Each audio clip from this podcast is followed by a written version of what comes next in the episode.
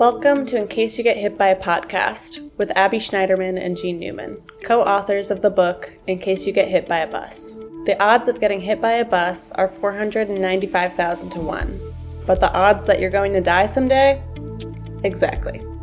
Enter Everplans, a leading company in digital life planning whose mission is to help people prepare for the unexpected.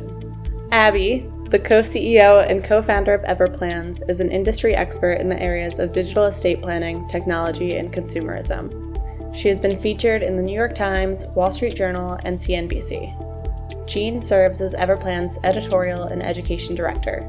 He has spent his career as a writer, editor, and content leader for various media outlets. I'm your host, Angela, and today we'll be talking about organizing and storing your digital keepsakes.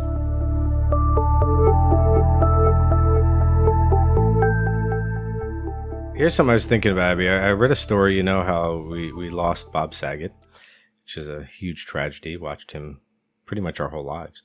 And uh, someone he was on a show, I forget who it was, she said that she didn't want to mess at all with her phone or even read his old texts because she's worried she might delete them. Which is an interesting thing because I'm I could see not wanting to, you know, worry about that. But how do you think any of these issues of having like sentimental messages or voicemails on your phone like factors into a person's life? Well, I was thinking about it the other day because I was looking at all of my, I have like 500 voicemails on my phone that need to be deleted. And every so often, I mean, not really 500 because my phone probably wouldn't work, but I, I was looking at them um, and trying to delete as many as I could. And then I realized that the reason why I have so many is because I tend to keep a lot of the recordings from, not recordings, but just the voicemails from my parents.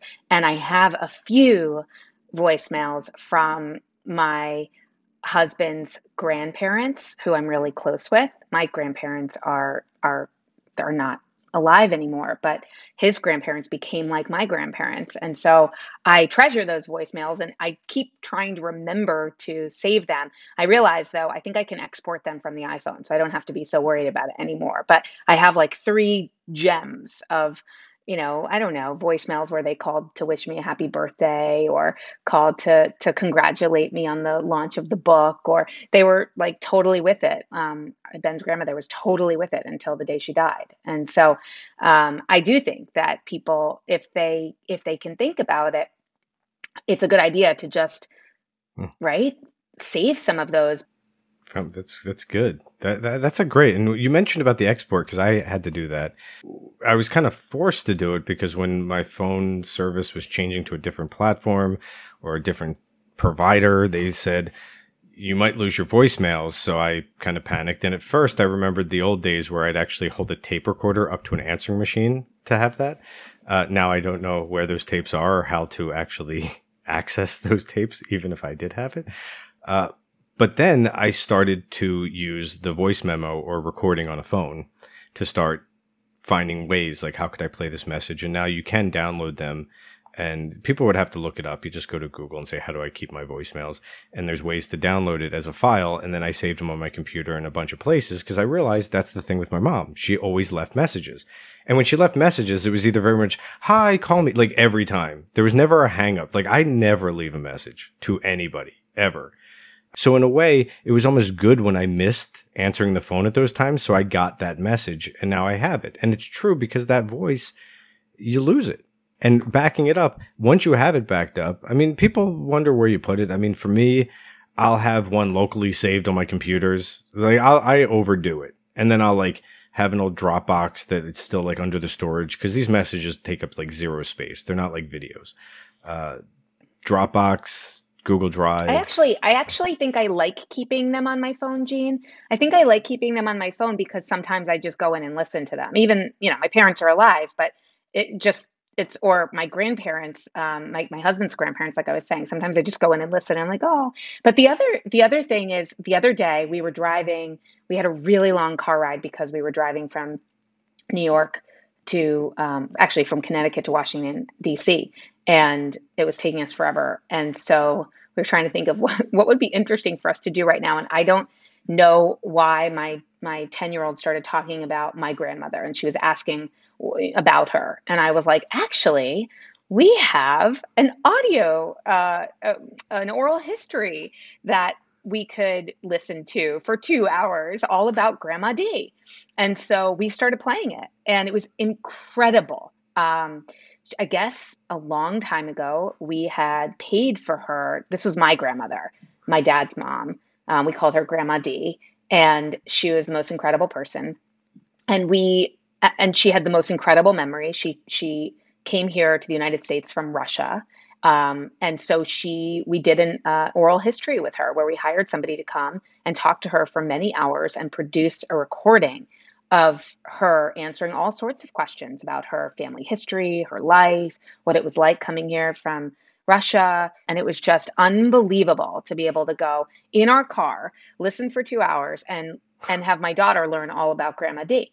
But that's what's interesting to think of other ways people did it. Like th- thinking about digitizing certain things like wedding videos, like if you had a confirmation, bar bat mitzvah, those types of things, uh, other events that are probably sitting somewhere that now, like, why wouldn't you just put that on your phone or have it somewhere that you can access it? Yeah, I, I mean, I I have two cherished photos. Well, actually, one's a photo and one's a video of my brother, and before he died. And the first is the only picture I have of him with Winnie, who was one at the time, because my brother died two days before her first birthday. So he we we have a picture of him feeding her in her high chair. That's the only picture I have like that. And then we have this video of him on Thanksgiving. We were all around the Thanksgiving table she was at our Thanksgiving for the first time. She must have been like four or five months old. And he's like sitting there like this, like having her dance on the table, going like, oh, Winnie, Winnie. You know, it was, it's the cutest video. But those are the, that's the only video I have with him of her. And that's the only photo I think I have of him with her. And I, those are like, like if I, there was one day where I couldn't find the video and I spent like three hours going through every single thing trying to find it. I was in a panic. But those are the kinds of things where you want to make sure you're saving them somewhere because from time to time you want to go back and look and then I want to make sure Winnie has that photo at some point. This gets back to the whole the thing at the beginning with with uh, the the person, the friend of Bob Saget, and worrying that if I touch this text message, what are the can I delete it? Will something go wrong? How do I make sure it's backed up in other places? And I think that people need to research what to do with text messages because there's certain ways if you sync it with your computer and once it's synced on your computer, you just don't touch it. So even if you delete it on your phone, all those messages will be there. We mentioned in the book about how instead of just, you know, you're on your phone anyway when you're watching TV and you're just sitting there going through like a season of something.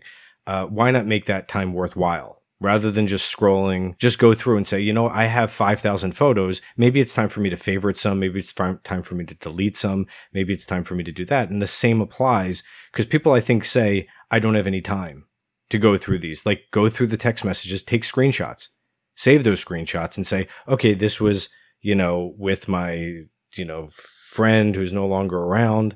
And it becomes something that you could then feel like you were productive in a time when you normally weren't because I think all of us say we're busy, but then a lot of times we're completely wasting and killing time when we could be doing something actually productive. Yeah, but it also doesn't have to be just about getting getting things like photos organized for the event that something happens or an emergency. I think it's also mm-hmm. practical every day. I think so I I did lose a piece of content, a file that I need to find. Uh, many years ago, probably I don't know, a, a long time ago when I just moved to New York. I was I I was on the show Ambush Makeover, and they needed to find a single person who would be who was willing to to go on the on a show, but they couldn't tell me what the show was. So my friend said to me, "I have a favor to ask of you. Would you be willing to go on a reality show? But I can't tell you what the show is. But don't worry, it'll be totally fine. You'll love it. It'll be so great." So I was like, "Sure." So this one day I walk into my office and all of a sudden this whole camera crew comes in and is like, guess what? You are on Ambush Makeover. And I was like, oh no, I can't believe it. They not. oh, we are finding this. we are finding this. We need to find that. And that is a perfect example. I think I don't really store my digital keepsakes in as good of a way as I uh, would like to. I think that I know what I should do, but it's hard to do it. So little by little, I I I try to I, I try to make a dent. But I mean, I just I don't really. I have I have everything on my phone, and I have everything on my phone backed up in the cloud. But I don't really, and I have I also use Google Drive, but I don't have a I, I don't have everything organized as best um, as well as I I should. I actually followed what we did in the book because I figured since we were writing it, I had to actually do it. And it was not fun. But I did because when I was writing the concept, because a lot of these things we had to confront for the first time too. Because we've talked about like a lot of organization and getting documents and things like that. But it was the, you know, I'm a huge, uh, I'm really interested in like digital hoarding. Like I, I love watching hoarding shows for physical hoarding, but I love the concept of all this thousands and thousands of files and bits of data millions of data that that just kind of sit invisibly so you don't think it's a mess. But really it's much more than what you have in your home in your life everywhere. But since it doesn't take up any space you just kind of leave it alone. So one of the things i started with which and we mentioned in the book is consolidating everything down to a manageable level and it doesn't mean delete things it's like where is everything i had old computers i hadn't rebooted in forever i had old hard drives i went through every single hard drive anything that was meaningful on it, I took off. And I said, okay, this goes in a file on my computer. That's a photo, that's file. Everything else, reformatted it. That hard drive's now garbage. From there, sorting on the computer down to like what photos matter. How do I get it all into one space? So in a way, it's like funneling it down. And I realized I had a ton of Dropbox accounts, consolidating all of those down to one, taking all that information and putting it in places where I do pay. And right now, a lot of it's trying it out. Like iTunes, uh, iCloud is a dollar a month for 50 gig. I never want to exceed that. If I'm exceeding that or their price goes up, I'm off of iCloud. And then uh, through Amazon, if you use Prime, you get free photo storage unlimited. And then also Google, you get a limited up until I think it's like 15, 17 gig, which isn't a lot for most people. For Google One, it's around $20 a year for like 100 gig. And for me, I feel like having these redundancies, which one will be the one that kind of wins out? And it will be something that is an on it's not a it's not something you're you finish. But I think that's a good point, Gene. I think I think like even even taking an hour maybe and or even half an hour and just jotting down or figuring out where you might even have those accounts.